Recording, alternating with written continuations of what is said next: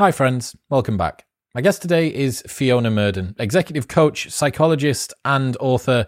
You might have heard that old wives' tale your mum told you, or you've seen on the internet about you are the average of the five people you spend the most time with. But just how true is that? We might think that we're sovereign beings with independent will and agency, but the examples set by those around you are constantly shaping your behavior. So today we get to find out just by how much. How important is your teacher in primary school? What impact your parents' beliefs have on you by the time that you've reached adulthood. How useful are bad actors at identifying behavior that you should avoid? And how can we use role models to actually expedite our progress? There's some pretty big implications here, especially if you're someone who has children or is looking to have children in the near future. You really should be taking a lot of notice of what Fiona says today.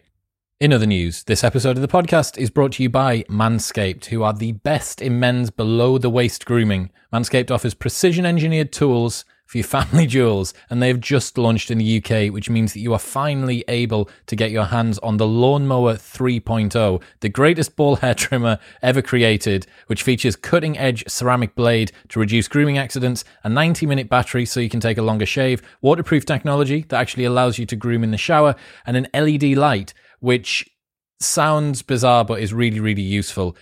All of the guys that are listening, you know the embarrassment and fear and anxiety that builds up in the, the days preceding your inevitable gentleman's area trim and, you just it, it, just reduces the amount of fear that you have to have you're not so worried about nicking that that weird section of your body that is in between balls and bumhole, which is is terrifying. It's the single most vulnerable part of your body, and you don't want to be fearing accidents. Thankfully, you don't have to. So you can finally put away the old shaver, which has been pushed down the hierarchy from something that you got for Christmas about seven years ago, used on your face for a while, and now it's your chest and ball hair trimmer. And you can get something which is built for the job. All right. Head to manscaped.com and enter the code Modern Wisdom for 20% off anything that you buy plus free shipping. That's manscaped.com, code Modern Wisdom at checkout for 20% off and free shipping on whatever you buy. Put the old shaver away and give your body a little bit of love. But for now, it's time for the wise and wonderful Fiona Murden.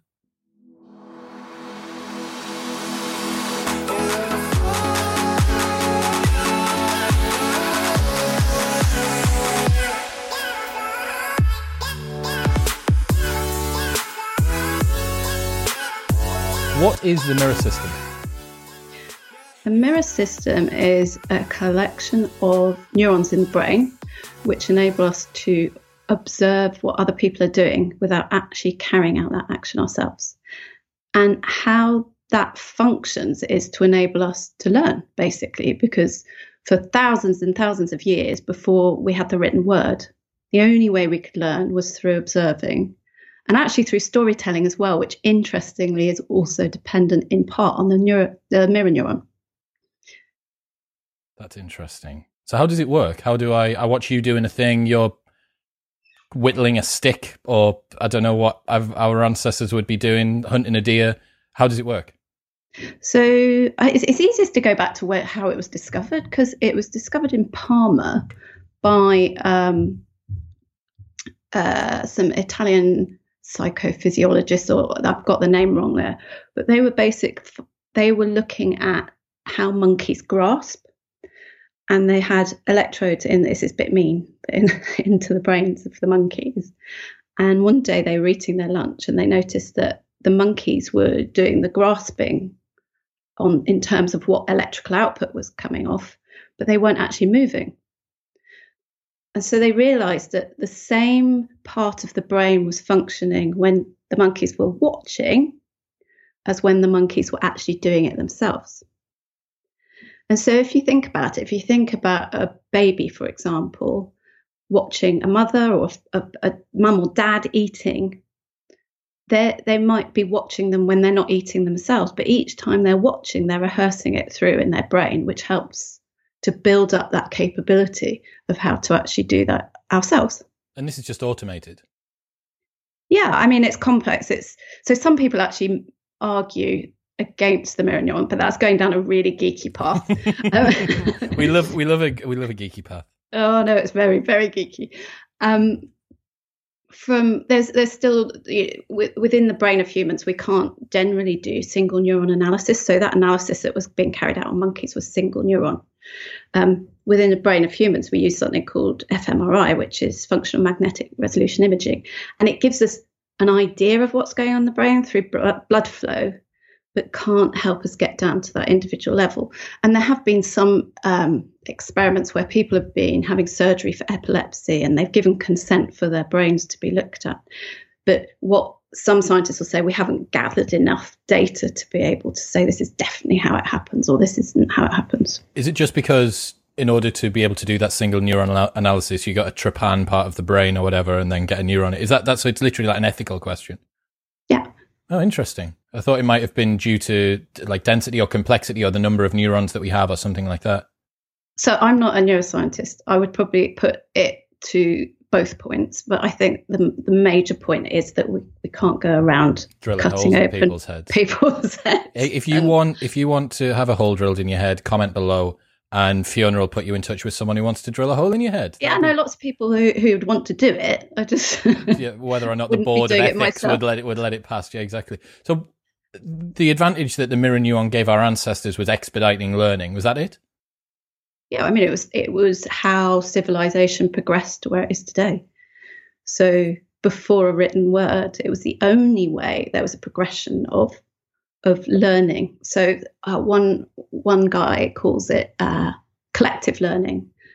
He talks about big history and collective learning. So every generation builds on the learning from the generation before, and it gradually evolves how we learn and what we know.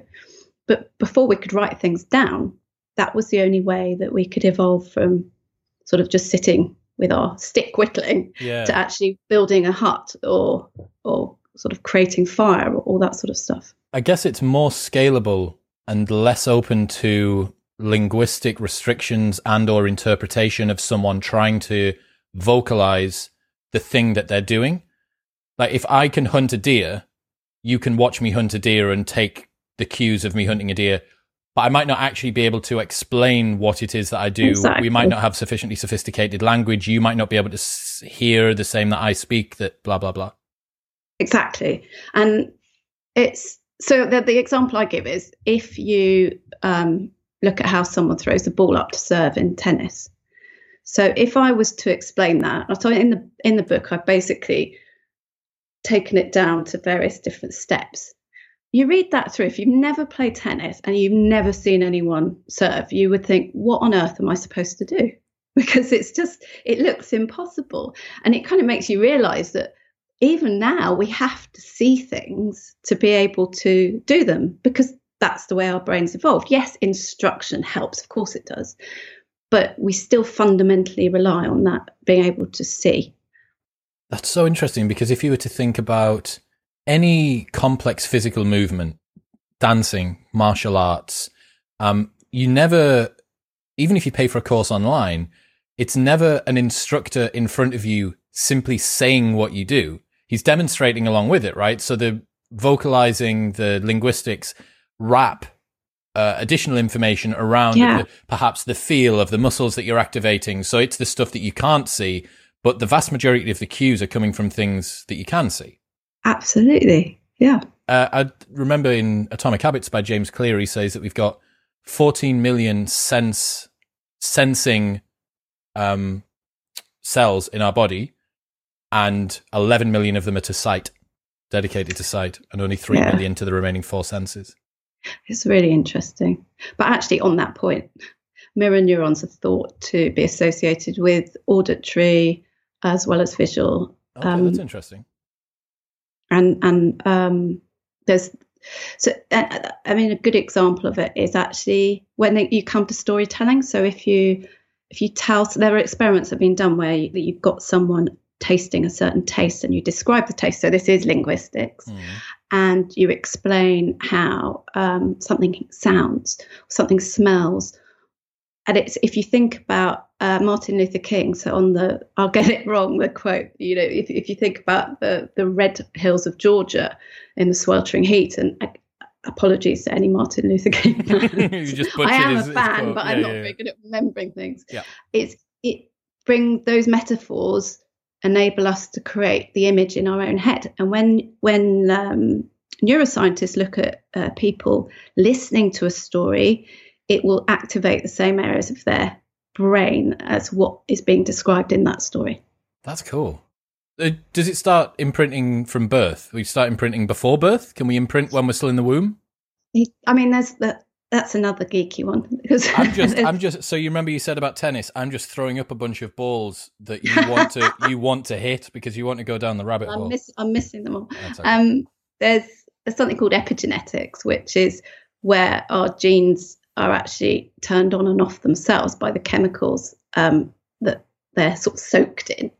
So epigenetics will influence that. There's some, I, so there's a lady called Celia Heyes who's at Oxford University, and she believes that the mirror neuron begins developing once we're born, but very, very quickly.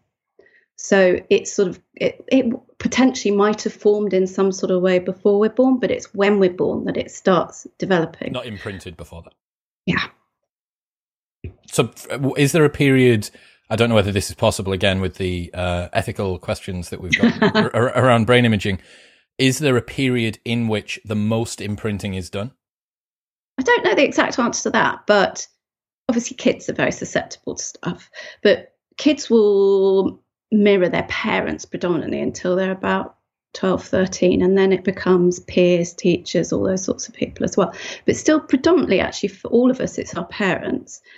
But teenagers, um, their brain is wired to be social because that's how, again, in evolutionary terms, that's how teenagers operated. They were going to reproduce, so they had to be social, had to meet people. And so they're very um, their brain's quite malleable to what's going on around them and they need that information being fed to them. But the brain continues to develop until we're in our sort of mid to late 20s, something called emerging adulthood. So we used to think it stopped, um, but it doesn't. And then even when we're adults, it's still, uh, again, something I'm sure you've heard is the term plastic. So our brain, we used to think, especially as psychologists, that our brain, our personality, everything was fixed once we hit a certain age. But we're learning more and more it's not. You said about parents being the key determinant there. I'm going to guess that a parent's accent is a key uh, example that everyone can understand. Is that is that mirroring the fact that if you're Irish you, and your parents sound Irish, you've got a bit of an Irish twang? Well, it, I mean, it's a cultural it's a cultural norm. So you're picking up the values, but you're also picking up what's around you. And I find that really interesting because um, my daughter's got a friend who we live in southeast of England, and she's got a friend whose mum's from Manchester, and I, we've known them since she was three, so she's 13 now, nearly 14, and she speaks with a, a Mancunian accent. No way. yeah and so and so that's clearly the influence of her mum it's not her mum saying you need to talk like me but there'll be that influence there that she's picking it up from her mum rather than the people that are around her in her environment. Well, that's surely that is a controlled variable. Here is where it's imprinting from. Like, unless there's someone that's from Manchester sneaking into her bedroom at night and whispering, whispering. It's a mum. It's a mum, surely. Whispering into her ear at night. All right, you mate. will talk like me. You will talk yeah. like me. yeah, that would be funny. Or just Liam Gallagher's rogue at night whispering into small children's ears. Uh, so, what happens if I grew up with sheep? If I was born and left and I went down the stream in a wicker basket, like some biblical myth, and I wake up and I'm surrounded by sheep? This is another thing. This is ethical thing again, isn't it? We can't take kids away from their parents. But there's an example I love. I don't, I don't know if you've heard it, but there's a girl called Oksana Malaya who um, was born in the Ukraine uh, in a really rundown village, and her parents were alcoholics. And one night they left her out in the cold. They just left her outside. This is how the story goes. And looking for warmth, she curled up with feral dogs. And she she was three years old at this time, and she lived with the dogs for the next five years until someone reported it to the authorities. But she couldn't talk. She walked on all fours. She drank like a dog. Um, she barked.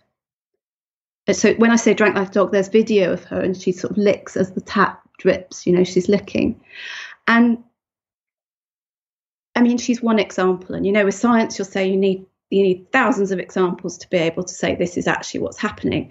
But to me, it's such a clear example of what happens if you don't have people around you. You don't know how to talk because no one's talking to you.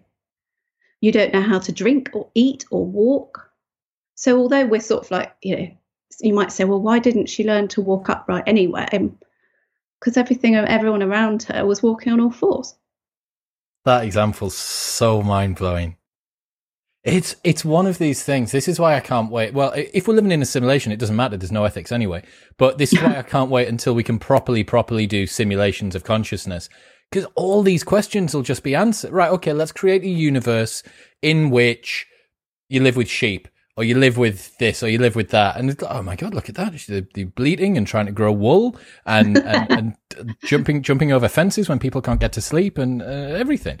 Um, so can we choose not to imitate other people when we're young? Do we have enough agency below the age of whatever, 13? Can I choose to not be like my parents, or is it kind of, uh, is there a glass bottom to that? Again, I don't know the hard answer. These are good answers, aren't they? Good questions. I'm good dr- drilling away this evening, trying to find the real points. That's what we're here for. So, um,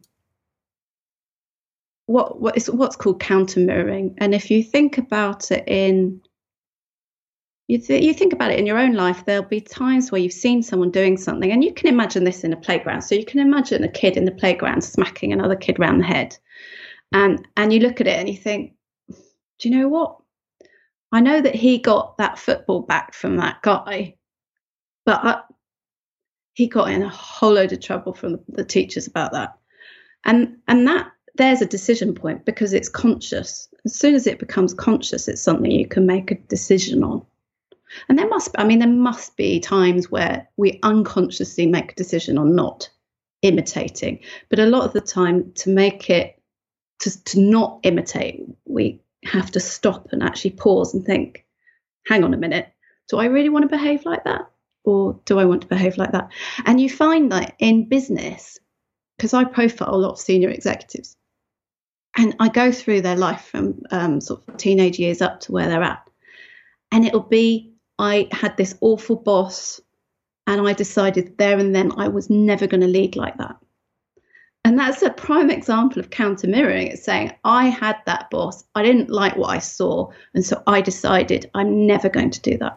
I'm going to guess as well, there'll be a lot of people who might have the um, the father who uh, drank a bit much, so decides that they're going to control their drinking, but perhaps only after beginning to move down that path as a young adult and then almost using latent mirroring or latent yeah. counter mirroring as like here is something I did see in the past. This is something that I know that I should avoid in the future. Yeah and I know people like that actually who've had alcoholic parents and who've who've made that decision. I don't want to be like that. They've they maybe slipped. They've started slipping and and realized actually well um, you know, Joey over there, he can drink 10 pints and he just has an awful hangover. When I do it, I want to do it again and again and again. Um, so there's that recognition, whereas Joey might end up an alcoholic. Have you read Robert Plomin's Blueprint? No. Oh, I need to get you on this. If you are, if you have space in the reading uh, list, I'll put it on my list. So he is a, I'm going to get this wrong, behavioral geneticist.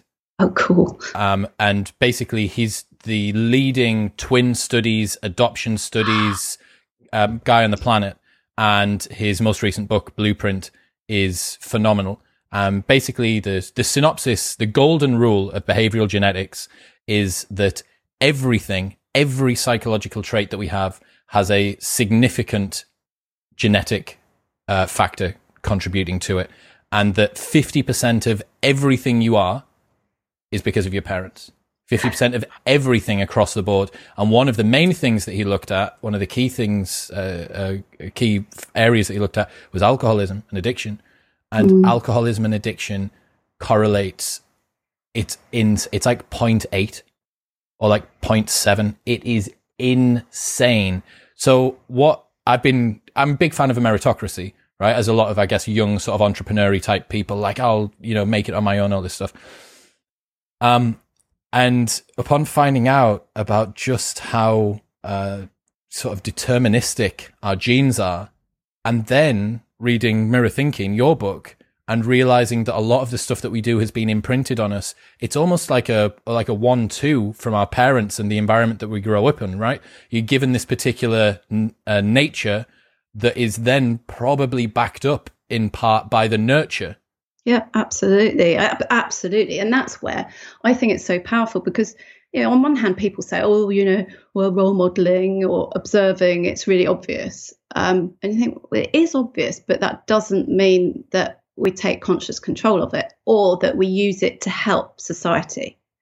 So, I mean, my, my bugbear, my bugbear is that um, commercial organizations use an understanding of our sort of limbic system basically to hook us onto social media. Have you watched? I'm going to guess you'll have seen the most recent Tristan Harris documentary on Netflix. Oh yeah, I had a few issues with some of that, but yeah, just because, just from the no, just from uh, things like when they talked about psychometrics, and I'm like, that's not psychometrics, and but but it must be a curse to have expertise in a particular area. watching it, to be honest. Oh wow! See, so I is... think I think he's brilliant. I love him, and I follow him, and I love that he's got such an extreme view. Um, but when I was actually watching this, I was thinking, I can't believe that a psychiatrist from Stanford is saying this. And what she said was completely correct, but then it was taken out of context within the rest. Is, is that Susanna Zuboff? Which one? I can't remember the, her surname. Is she one with the huge net with huge hair? Don't think so. No, she had her two kids on it. I had to stop watching it because I was getting too annoyed. I do remember the person who had her two kids on it. It wasn't the lady that I was thinking about.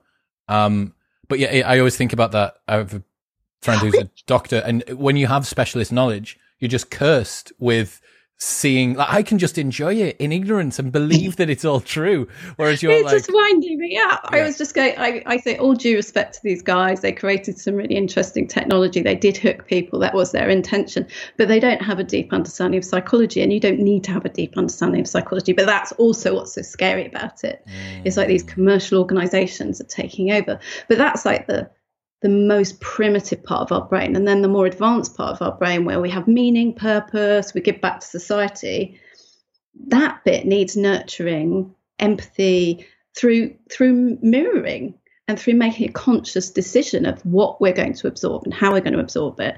And then i also think it's you know you're saying about deterministic and you think about these kids that are born into really underprivileged environments. And unless we step in and we say because let's put let's help them let's give them positive role models. Let's enable them to fulfill their potential. How do they? Unless they're one particular person that's gone down a certain route who's stubborn or whatever. But there's there's a guy i um so i'm getting excited now but there's a guy that did a little video clip for me at the beginning of this um beginning of launching the book and he's called junior smart. And he went to prison for 10 years. And he describes his role models to me on this video. It's only like three minute video. And basically, he said when he was in prison, he decided, I'm not going to do this anymore. I'm not going to be involved in gangs and all that sort of stuff. And then I kind of analysed it as a psychologist. And of course, I don't know the exact answer, but I would hypothesize if you look at it, it's because he had a great mum who really cared about him. He had a great sister who really cared about him, and he had a few people in his life. So whilst he got pulled into doing, you know, doing crime, gang, and being violent, he now he now works with kids to stop them getting involved in the same thing.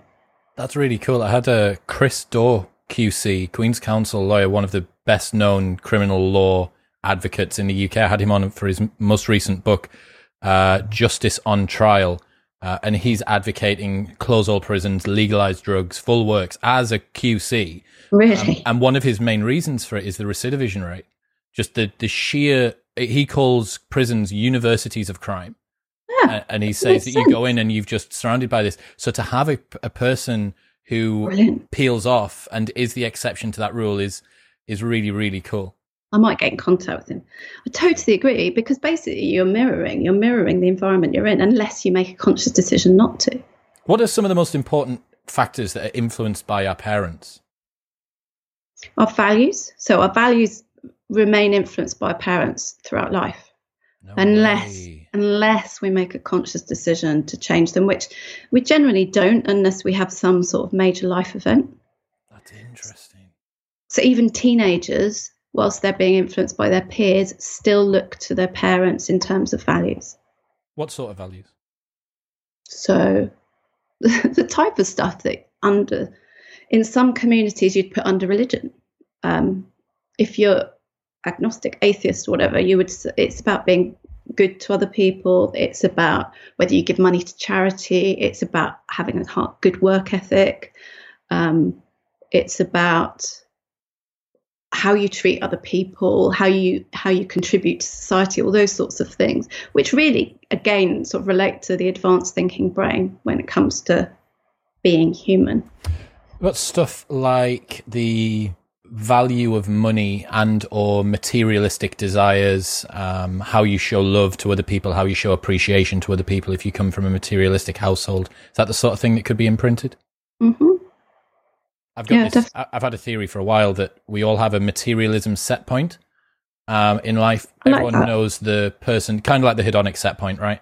Um, uh, everyone knows the friend from school whose parents were always keeping up with the Joneses, had like real extravagant birthdays. Dad always had a new car on PPC or whatever it is, and um, then you know the other people who perhaps aren't like that, and my argument during all of the financial conversations that I've had on the show has been if you know that you come from family A keeping up with the Joneses, you better hope that you get a good job and you better hope that you Mhm. are earning a lot of money because unless you can deprogram the connection between your sense of self worth and the amount of materialistic success that you've got, you are always going to feel kind of a little bit tarnished.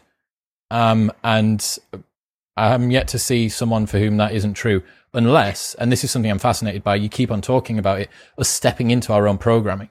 And that, for me, is the most interesting part of life.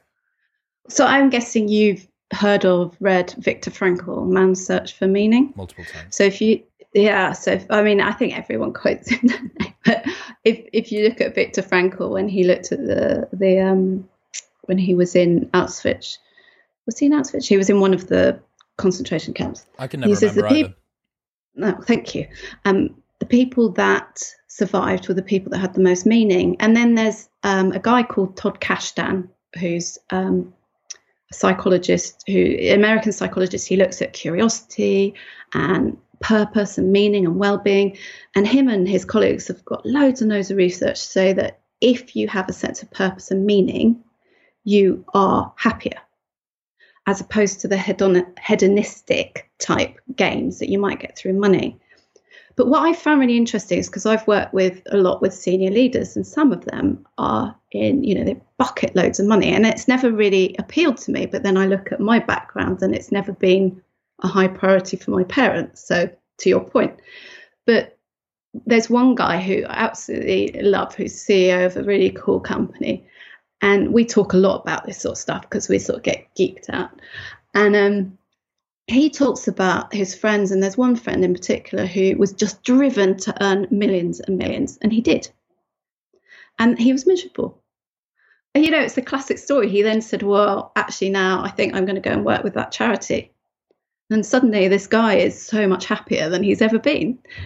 And that's because he suddenly he's got a sense of purpose rather than chasing something hedonistic, which is a short term goal. Couple of things. Firstly, Roy Baumeister Yes. wrote a wonderful purpose and meaning article. Have you read it?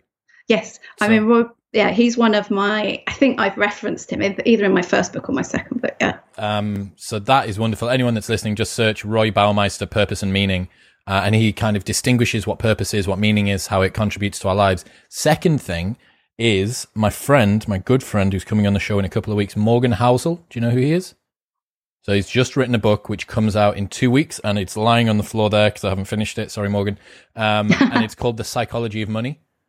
Um, ah, timeless lessons in wealth, greed, and happiness, and it is awesome. Only 200 pages, real short. He's he's a, a blogger kind of by trade, so it's written in 20 blog belongs, Oh, cool. kind of. Um, wonderful. And in that, he's he had this quote on on uh, an episode that he did with me, which just totally nailed it. And he said, um, "Wealth is the Ferrari that you didn't buy; it's the square footage in the house that you didn't purchase." And that very much talks about the differential between what do you earn, what do you spend, what do you need to be happy, and what do you have available. Um, and, and it's weird. There's not many things that have an objective measure. You know, I, I can't see objectively how happy you are. I can't see objectively how fulfilled, meaning, purpose, all that sort of stuff. But I can see how much you spend and how much you earn. And those are two sort of fairly good objective metrics that kind of Mhm. trickle back down, right? Yeah. I, I love it. I love it. That's So really that sounds brilliant. you'll really, really enjoy the book. Um, what are friends for? What are friends for? What are friends for in the term in, in the the purpose of the the mirror system? What are they for? Um, well, there's an interesting piece of research, and I use this carefully because a magazine approached me and asked me to write an article, "How to Think Yourself Thin," and I was like, uh, Oh no, no, no, no, no, no, that is wrong on so many levels. I'm not going there. So suddenly, this piece of research, I was slightly more cautious about sharing, but I'll share it now. And it's um, a piece of research carried out in 2010. Sorry, wrong piece of research. 2007, 12,000 participants over the course of 30 years looked at how much weight people gained and looked at how people around them, in terms of not physically around them, but in terms of the proximity of their friendship, if you like, so how close they were, um, how much weight they gained. And if someone close to you gains weight, you're you're dramatically more likely to gain weight. And if it's a close friend, it's 171% chance that you will put on weight. How does that work? So basically, it's How, how can you have more than 100% correlation? well, it's not a correlation, is it? It's an increase. Oh, okay. Yes, yes, yes, yes. Yeah. So, um, but I just say it's it's bananas because what it demonstrates is how we sort of we just absorb things by osmosis. It's we're absorbing what our friends are doing. Um, we absorb moods, we absorb stress. There's loads of research that shows, you know, even if a teacher goes into a classroom stressed, the pupils become more stressed. Their cortisol levels rise. We're just so interconnected. It's just bananas. Bananas. so I'm looking here at the uh, research from Robert Plomin's Blueprint, how DNA makes us who we are. Oh, yeah. This is average ratings of 5,000 UK adults, and it's the results of genetic research. And weight is weight. People thought that the genetic component to weight was 40%. So that was what most people estimated. It's 0.7. You are 0.7. 0.7%. No, it's 0.7 of one. So it's 70%. You are 70% likely to have the BMI, or 70% is a correlation, your parents' BMI to yours. And he's done this with twin studies, adoption studies, people that are away. And is, is that a genetic correlation or is it Genetic. that he's saying it's environmental? Genetic. Genetic, correlation. so you can take twins that are born to the same parents, uh, either mono or bi, uh, whatever it is, dizygotic or monozygotic, either of them, and you can take them and put them in different households. Their correlation to their adoption parents is zero. Zero. It's really interesting. I, I would love to hear what you think about the his book because Oh, obviously I'm going to read it. I don't have the the uh, wherewithal to be able to criticize it, but um, I would be really interested to see how that how that sort of ties into what we're talking about here. I'm not sure I do either because I'm definitely not. What did you say he was? Uh, Robert Plomin, he's a, a genetic a behavioral geneticist. I'm just the behavioural bit, not the genetics bit. yeah, I get it. Um, so we've got what friends are for. They they, they can sort of also mold our uh, our actions. So if that's the case, if it's both good and bad, is social conformity just part of trying to fit into the tribe? Is it just trying Yeah. to feel part of the group? Yeah, and I mean, I think this thing, this sort of things have been discussed quite a lot over the last few years. I did discuss it in my first book that wasn't published before everyone was talking about it, but I won't go there. Get it back out. Um, get it get, it back out again. It's a bit Yeah. weird now, I think. Um, anyway, I might do. I might do.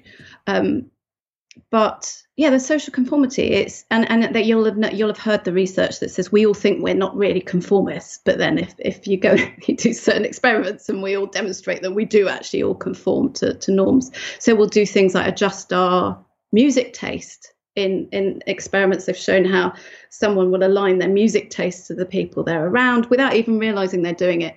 People will align their um, how whether they think someone's attractive or not.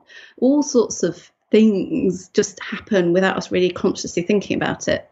Um, unless you're really stubborn like me where i deliberately as a teenager wanted to wear something different always to what everyone else was wearing but that was just all a bit it's hard work being like that to be honest. It's rough, isn't it? Well it's far easier to use the mirror system. Yeah. Because it does a ton of the thinking for you. Absolutely. But that's where so we've got commercial organizations leveraging our psychology for one thing or behavioral science. I think we should be, as society, as individuals, leveraging our natural mechanisms, which mirrors thinking is in effect, for good. And that's for good for ourselves and for other people. This an implication for something I've been talking about a lot recently, which is I get I was on Love Island. I was on the first uh, season of Love you? Island. I was the first person through the door. You didn't see I've written on Love Island. I criticised it on Digital Spy. I didn't know you were on that. No, Sorry, I'm being naive. It's absolutely fine. Uh, I'm going to go and check out. Now your, you I'm know. go check out your article, and I'm going to tweet you something nasty if it was about me. No, um, it wasn't about you my issue with Love Island that everyone that's listening knows um, is that it picks up people who very well might be talented or not, but doesn't choose them for their talents. Uh, Tommy Fury was this great boxer, wonderful amateur boxer just about to turn pro, but he got famous off the back of being a guy with a tan on TV. And what it does is it then gives people who haven't earned it a platform. And the sad thing about giving people who haven't earned it a platform is that now 2 million people listen to the person who lo- won Love Island 2016 and uh, think that they, by virtue of the size of this platform, should be able to comment on stuff like the general election or Don't on. even get me on this. This is just a rabbit hole for me. Hey, so well, I'm not criticizing you. So I'm not criticizing you at all. I think that I mean I think one of the one of the issues with Love Island is t- I think you take people that are vulnerable in one way or another as well, and then you put them in a situation that makes them even more vulnerable, and then they don't have the support afterwards. That was one of the things that I was only interviewed for this digital spy article. That's one of the things I was talking about. Is I think it makes it increases the vulnerability and the pressures and all those things. So there's that piece. But then I also think it creates a hugely unrealistic norm for the rest of the population because they're looking at these people sort of scantily clad, young, uh, tanned, and they're thinking that's what I should look like. Now, that might not be something they consciously think, although often I think youngsters do, but it's something that then, if you talk about imprinting, creates a norm, and that norm is an unrealistic expectation. Um, and then oh, the final thing is what you've just said is the platform, which drives me potty because I mean it's partly personal because I think you know I trotted along quite successfully in my career, doing stuff with really important people and being taken very seriously and being listened to. And then suddenly I launch a book and I'm told to go on social media. And I, firstly, I don't really like social media. But secondly, I just spent every day feeling like a failure because I think, why is no one listening to me? Because, you know, studied for seven years to become a chartered psychologist, but, but no one's listening to me. and it's and so that's my personal bugbear. But in reality, you know, it, taking a sort of a step back and looking at it, it does worry me because you have people who advise on mental health, who, whilst they might have experienced something, and it's great to share a story, whatever your story, you can't advise unless you're trained. You shouldn't. You shouldn't be so to. this is a really hilarious paradox that we've stumbled across, which is the only people on the internet qualified to give advice are the people prohibited by law at giving that advice. So we have a doctor who's one of my best mates and is always on the show, Yusuf. Um, and he always prefaces anything he says on the show with, I am not your doctor, please speak to your GP, but this is what I think. Or just doesn't say anything. Whereas some guy who has read a book about the carnivore diet or the veganism or watched the Game Changers movie can tell you everything that he thinks about how enzymes and protease and all this sort of stuff works because precisely because of the fact that he's unqualified and doesn't have anything to lose. It's a, what, as Yusuf says, um, what board are they going to be struck off from? Yeah. Like, there's no, there's no sort of winning board for that to happen. But I, uh, well, I think we both could sort of tumble down this this Love Island rabbit hole for a while. But I certainly have, I have faith, um, increasingly in social media's ability to select for people that are adding value. I think we're seeing this with Instagram removing the like counter.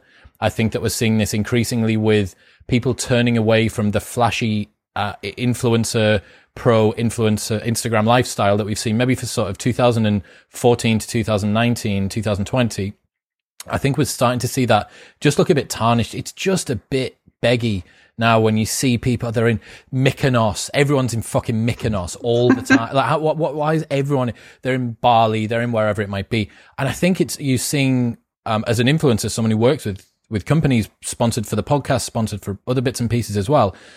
They're now looking to pivot more and more away from asking me to do stuff on Instagram and instead asking to sponsor pre rolls on the show. They would much sooner be associated with something which has a bit more reach, but pay a ton more for it because they know that the platform has been uh, created through hard work and virtue and intellectual interest and curiosity and genuinely connecting with an audience, as opposed to this bizarre situation where you can go from nobody to 2 million followers in six weeks when you haven't interacted with a single member of the people that follow you, other than uh, passively through a, a camera. Um, so I yeah. think my, my, form is temporary, class is permanent, and I think if you keep con- continuing to put out good stuff, um, you get what you deserve in the end. So I'm, I'm sure that that'll happen for you as well. Um, I mean, aside from that, doesn't matter. My aim, I, I guess, I get frustrated because my aim is I've worked with all these privileged people, um, helping them understand psychology and what have you, and I've thought I want to give it to everyone else, and then everyone else isn't there to give it to. So, like, ah. um, but uh, to your point, I, do, I mean, I do, I, I do have, I hope, hope rather than I have faith, I should say. I have hope that it is going to turn on its heel a little bit. Um, but I still, you know, I, I think it's still just like media would have done at any time. Exploits the vulnerable. So I've got my cousins, and I'm hoping that none of them watch this. I don't think they will or listen. I'm going to try and find my them co- send them to it. Well, my cousin's daughter is a model, and she's I think she's up to 100. When she was here a couple of years ago at Christmas, she was on a few thousand followers on Instagram, and now she's on 100 and something thousand. She's absolutely stunning, but she shows her bottom and her tits too much. And actually, it really upsets me because she's an 18 year old, and I worry because I think she's in she's she grew up in in Australia and she's now in LA, and I think she's so vulnerable and actually, that's what I'm worried about. I'm worried about the fact that she's being exploited for her and and her vulnerability is. And I know that's an age old thing that goes back centuries, but it still it still makes it far easier, doesn't it, when you've got social media platforms. I had Ashley Mears, who is a social psychologist, on the show, and she studied the behavior of party girls in the VIP clubbing scene in New York oh, and really? Miami. She did ethnographic research. Yeah. So she became a party girl for six months and followed the biggest. Brilliant. She used to be a model when she was younger and now is a sociology professor, like head of sociology at like New York State Uni or so, like real good. And um, she became a party girl and followed these girls around. And there's an interesting counter to to the um they're being they're vulnerable and they're being exploited because it's quite easy to say that you've got these girls who basically don't get paid, they just go out for free with the promoter and they're filler. And they go to the the big tables with the guys who are spending all the money and they drink for free and they get free food before they go out. But it's not the best sushi. It's like the cucumber rolls and stuff like that. And she said to the girls like look if you all banded together you could firstly cut the promoter out and secondly actually get paid for doing this rather than just getting stuff for free and none of the girls wanted to do it they knew that they were being exploited but they said, well, it's just kind of fun. You know, it makes us feel special. I don't really want to be paid for it because it makes it feel like work. I would much just rather kind of come out and just have it for free and I'm with the girls. So there'll be a little bit of social conformity in there. But yeah. I also, I also think that, um, people like being made to feel wanted by definitely. society and by. Uh, so I wonder whether you would be able to even red pill your friend's daughter or cousin uh, My cousin's daughter, Your yeah. cousin's so daughter. she, she Um, related to me as well. Yeah. um, I don't know whether you'd be able to red pill her enough for her to see that. I think that she might love the adoration that she gets so much, even if she was in full presence uh, of all the facts. That she'd be like, Yeah. actually, do you know what it is? I prefer the likes. I prefer the free charcoal toothpaste and the whatever else you get on. Well, then, and there's the comfort, isn't there, of, of the life that you find yourself in. Whereas, like you've said, she was saying, if you band together, well, that's that creates discomfort because you're then up against conflict straight away. And so, but it is. I mean, the model lifestyle is interesting, and um, but in the book, in the book, I talk about prestige because what's interesting is, um, and if we see someone doing something successfully from an evolutionary perspective. So, say Fred went out and caught the antelope that we've been trying, the type of antelope we've been trying to catch for ages, and we can't catch that antelope. So, we go out with Fred and we go out a few times, and then we learn how to catch that antelope. And we come back to the village, and everyone's like, wow, you caught that antelope too. I want to be able to catch that antelope. But they can't distinguish between the rain dance that you did before you went out on the hunt or the song you sang when you came back from the hunt, or the way you ran in circles from what you actually did. You take it as a total. You say, okay, I need to do all those things in order to catch that antelope. And that's how our brain sort of works. So we'll see a star advertising cologne, and we think, we don't sort of sit there and think, well, in reality, he might wear that cologne, but that doesn't mean that if I wore that cologne, I would then be really attractive. All we see is actually, globally speaking, if I buy that cologne, I might pull those girls as well. And so it becomes this, this sort of scenario, which is where, again, the 2 million followers, you think, well, they've got 2 million, not you, but people think, well, they've got 2 million followers. Um, therefore, I will do whatever they say and like whatever they say because they must know what they're talking about. And they don't. Let me tell you from first hand experience, those people haven't got a clue. It's interesting as well for me with the with the show as a really good example. We said that it's not often that you have objective measures of success, but I do with this this show. I have objective measures of impact. How many subscribers, how many play minutes, how many views, how many messages, how many blah blah blah blah blah blah. Um, the show hasn't changed. I've been doing this about three years. This hasn't changed. Got a tiny little bit less shit at, at interviewing people, but like for the most part, it's just the same thing. I'm talking to the same people, but it's only now that we've reached about a million plays a month that people actually care and start referring to me as a host and think of me as some Oh, sort really? of authority. Oh, so much. It's just signaling. It's just that there is a trajectory that people can see the show's on. They think I'm some sort of authority at this now when I'm I'm just I'm swimming in imposter syndrome. And all, all my latest podcast, which goes out to about 80 people, um, what's on imposter syndrome. Um, I, I mean, I come across imposter syndrome a lot, but what I also come across is hubris. Have you heard of hubris? can you explain it to me?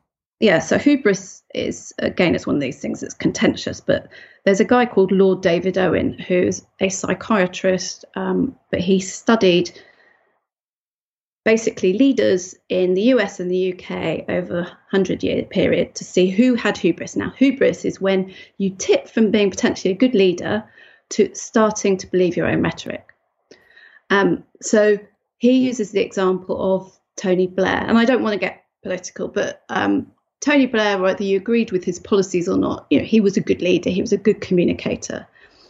And he tipped into hubris. And I actually have written a policy paper on the Chilcot report and pulled it apart from cognitive bias and all that sort of stuff. But he started believing what he wanted to believe rather than believing what was going on around him. And they say it's the only acquired personality syndrome. And it's it's basically you become narcissistic. But I see it so often, and actually I warn sometimes when I'm seeing people are just becoming CEO for the first time. I warn them and I say one thing you've really got to watch out for is becoming hubristic, because as soon as you become hubristic, you become a bad leader. But the problem is in celebrity world, which I'm encountering more and more through stuff I'm doing, is no one to say actually, you're a bad leader. We're gonna we're not gonna hire you for the next role, or we're not to elect you. People keep who's keep following that, them. Who's going to be that person that decides to drop an anchor on the rocket ship that's going to the moon? What? That's precisely the same with with the show. With my other buddies that are like on upward trajectories. Um, no one gives a shit about what you think until you're successful, which is stupid because you think all of the things that you think now are exactly the same. Yeah, precisely. I have a friend, Michael Malice, and he had a book written about him that's called Ego and Hubris. Oh, really? Yes. Um, oh my god, I've got such a long book list from I'm this sorry. conversation. Um, I, I, think that Ego and Hubris is the cheapest copy you can get now. It's about 150 pounds. It's not available digitized. It's crazy. Have a look at the the I think he's been on Joe Rogan like five times. He's wonderful. Oh, one of my one of my very very good friends, Michael. Um, let's get back to let's get back to mirror thinking before before we go. I love this quote that you had, which was "Teachers are the guardians of our mind when it is most malleable," which has got some really terrifying implications for choosing your kid's school and what they're being told by teachers. Really worrying. It is really worrying, but um, there's also a lot of the research around role modeling shows that teachers have a very, very small impact on kids. Okay. So, what does teachers are the guardians of our mind when it's most malleable mean? So, when a teacher is bad, then then you see it really having an impact. Or when a teacher is exceptionally good. But most of the time, teachers, through no fault of their own, it's through, I think it's through stress in the system, they're not able to be exceptional. So what I hear when I'm profiling people is I hear I more often hear of the bad teacher than I do of the good teacher. So that's anecdotal, but I'll hear someone say, um, "This, you know, you know, it's ridiculous. Things like people who are CFOs of big companies have got a fear around their capability in maths, and you're like, what? Why? And it's because a maths teacher said something to them at one point that has stuck with them through life. That's what worries me because there are lots of examples of where kids have been taken off track. And I think the ones I see are the ones who've made it in spite of that, but if they've got, carried it with them anyway. But what about all those kids that then didn't even follow their dreams because they believed what that teacher told them?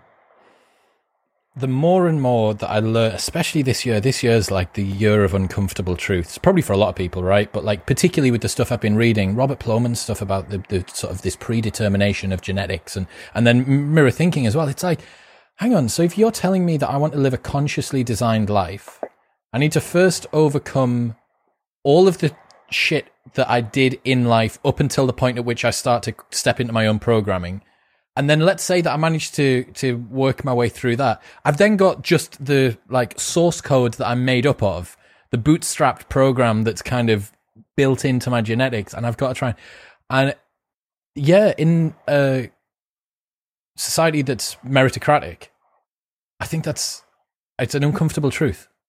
It is. It is. And and, and you know, the the whole reason I wrote my first book, which is about just helping publish the thing. Fiona. Oh no, no, no, no. This is that's my so my my very first book wasn't published. okay. I mean my first published book, which okay, is all, right, all cool. yeah, yeah, yeah. So so my very first published book um, yep. was to try and democratize what I did with senior leaders because I, I sort of go through the life and when I'm going through it, I'm piecing together what their drivers are, what their passions are, what what their tipping points are, how emotionally resilient they are, how can they be more emotionally resilient, all those sorts of things, and then how can they optimize their behavior to help other people or to help themselves as leaders. And so I, I broke it down into a book. And I said I said to a friend of mine, Northern Irish, she lives in Scotland, and I was like, yeah, Jill, so I've done this and it's to democratize learning. So, like, other people that don't have these opportunities. And she went, she works with underprivileged, sort of a really rough area. And she's like, Fee, all due respect, they're not going to read your book. and I was like, oh.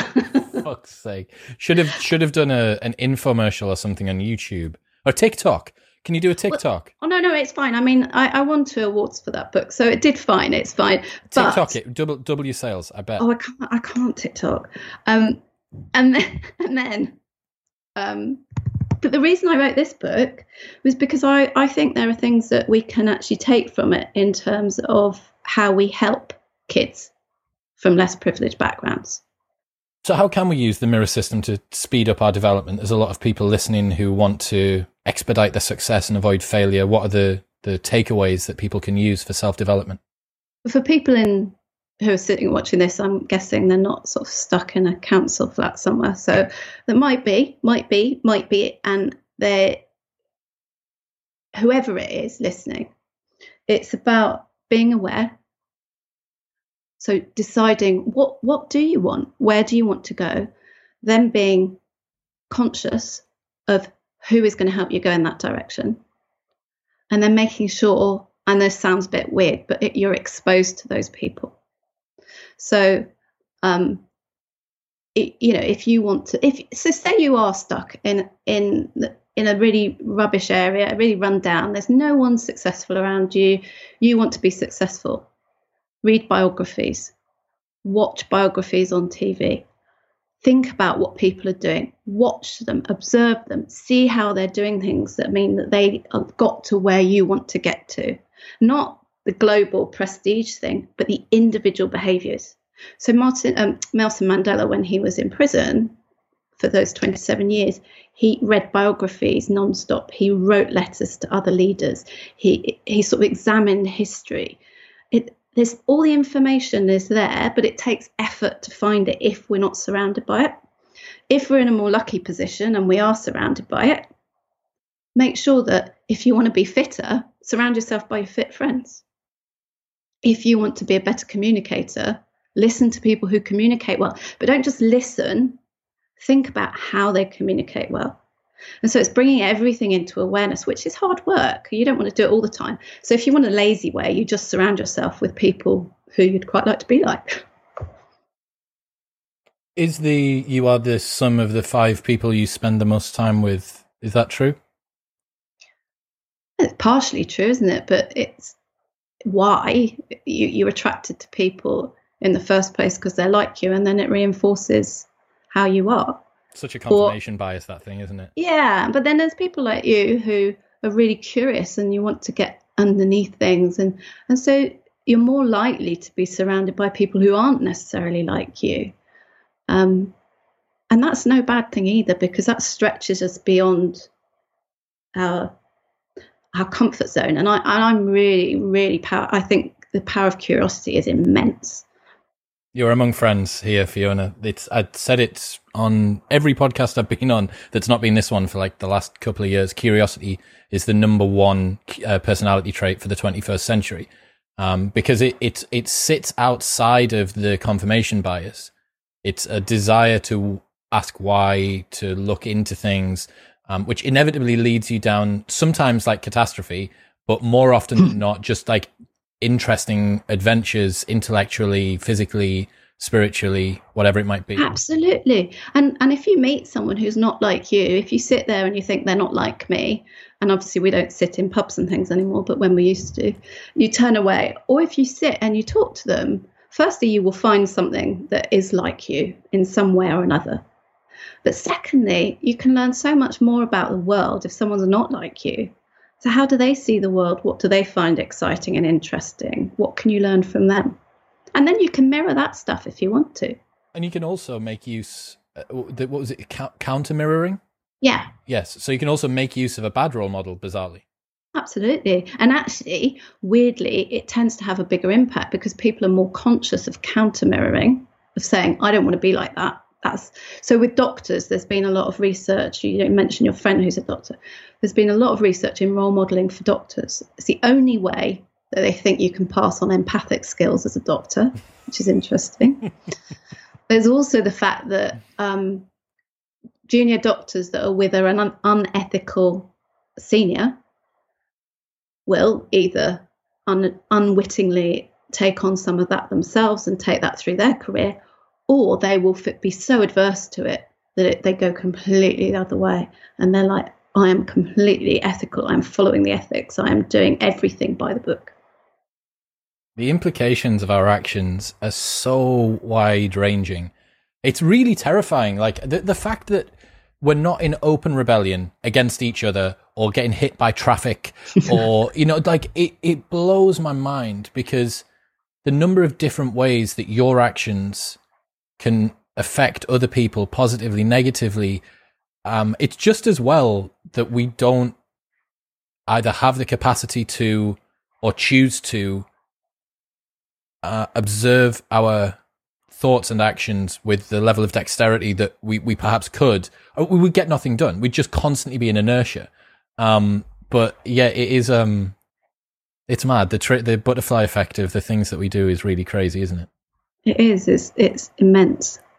Fiona, this has been really cool. Mirror Thinking, How Role Models Make Us Human, will be linked in the show notes below on Amazon. Anywhere else that you want people to go? Any other stuff they should check out?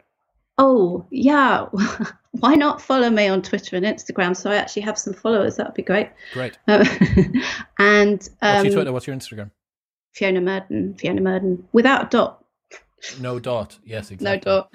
Um, Fiona Murden. Fiona Murden. Fiona Murden on LinkedIn. Um, Facebook, whatever.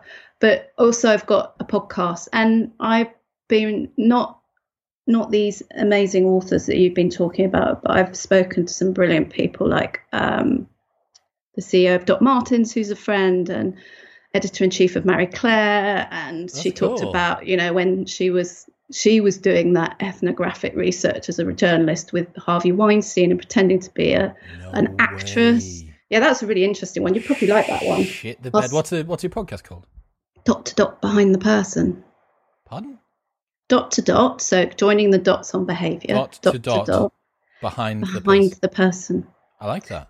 And so it's basically exploring people from what I do behind closed doors, but trying to give other people some some insight into that as well. But if that sounds interesting, go and check it out. Fiona's podcast will be linked in the show notes below. Uh, let me know what you think. I think this there's a lot of implications. I know we've been through quite a lot of different rabbit holes today, but um, comments below or drop me a message at Chriswell X wherever you follow me. But for now, Fiona, thank you so much. Thank you so much. Thanks a lot.